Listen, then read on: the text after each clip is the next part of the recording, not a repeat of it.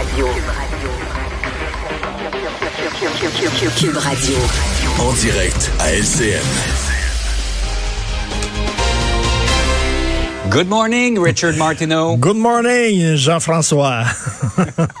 J'ai beaucoup ri en, en- en lisant ta chronique ce matin qui s'intitule Air Canada doesn't give a damn et tu, dans laquelle d'ailleurs tu remercies le grand patron d'Air Canada, M. Ben, Rousseau. ben, je, oui, je pense qu'il faut le remercier. Écoute, euh, de, de, de façon, euh, il n'y a pas de deuxième degré. Je ne suis absolument pas ironique.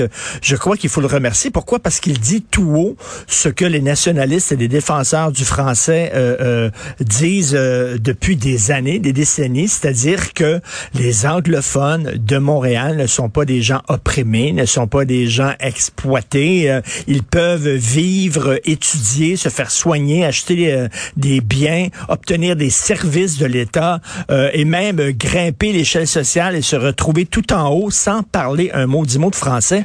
Donc, Monsieur Michael Rousseau le dit. Et moi, à la limite, ceux que je blâme, c'est les anglophones de Montréal qui le savaient, ça, qui le savaient fort bien, qu'ils n'ont aucun problème, qu'ils n'éprouvent aucun problème et qui peuvent mener toute leur vie sans parler un mot français, qui ne le disaient pas et qui se drapaient dans le costume des victimes et tout ça. Alors, Michael Rousseau le dit, on n'est pas des victimes. On peut parler seulement qu'anglais sans aucun problème. Donc, écoute, et il y en a un, Jean-François, qui se retrouve un peu gros gens comme devant ce matin, c'est Denis Coderre. Parce que Denis Coderre sentait que Balarama Holness lui enlevait des votes. Alors, euh, il a dit à De Gazette, il a dit, moi, je trouve que la loi 96, elle est trop dure, on devrait l'assouplir. Et là, arrive deux jours plus tard, M. Michael Rousseau qui dit, ben, il n'y a pas de problème avec l'anglais à Montréal. Il a l'air un peu fou, M. Coderre, là, hein, d'avoir courtisé des anglophones comme ça. Mais bref, le chat est sorti du sac. Enfin, ce qu'on dit depuis des années, il n'y a aucun problème avec les anglophones à Montréal.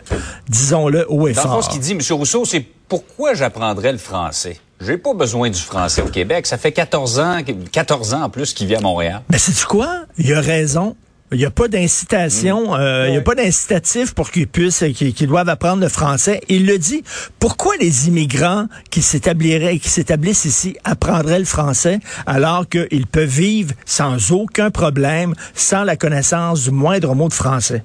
Effectivement, c'est une très bonne question. Maintenant, la balle est dans le camp du gouvernement. Est-ce qu'on va serrer la vis un peu plus?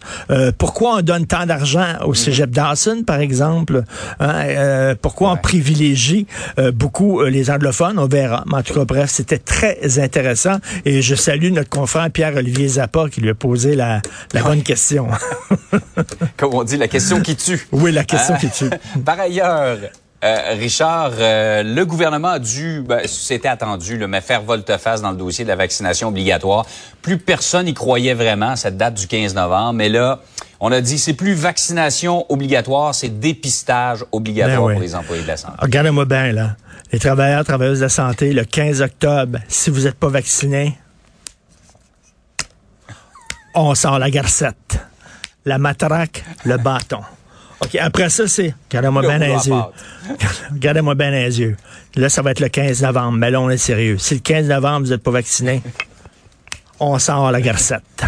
OK? Et là, ça veut dire, et là, ça veut dire, si vous n'êtes pas testé, on sort la garcette. Là, j'espère que les gens qui sont pas testés vont euh, effectivement perdre leur emploi. Tu sais qu'à New York, cette semaine, hein, 9000 travailleurs de la santé ont été congédiés parce qu'ils ne voulaient pas se faire vacciner faut dire que notre système de santé est très vulnérable. On pouvait pas se permettre ça. Je pense que tout le monde comprend le deuxième recul du gouvernement. Et là, ceux qu'on doit blâmer, c'est pas le gouvernement. Ceux qu'on doit blâmer, c'est vraiment les gens récalcitrants qui travaillent dans le système de santé, qui veulent rien savoir.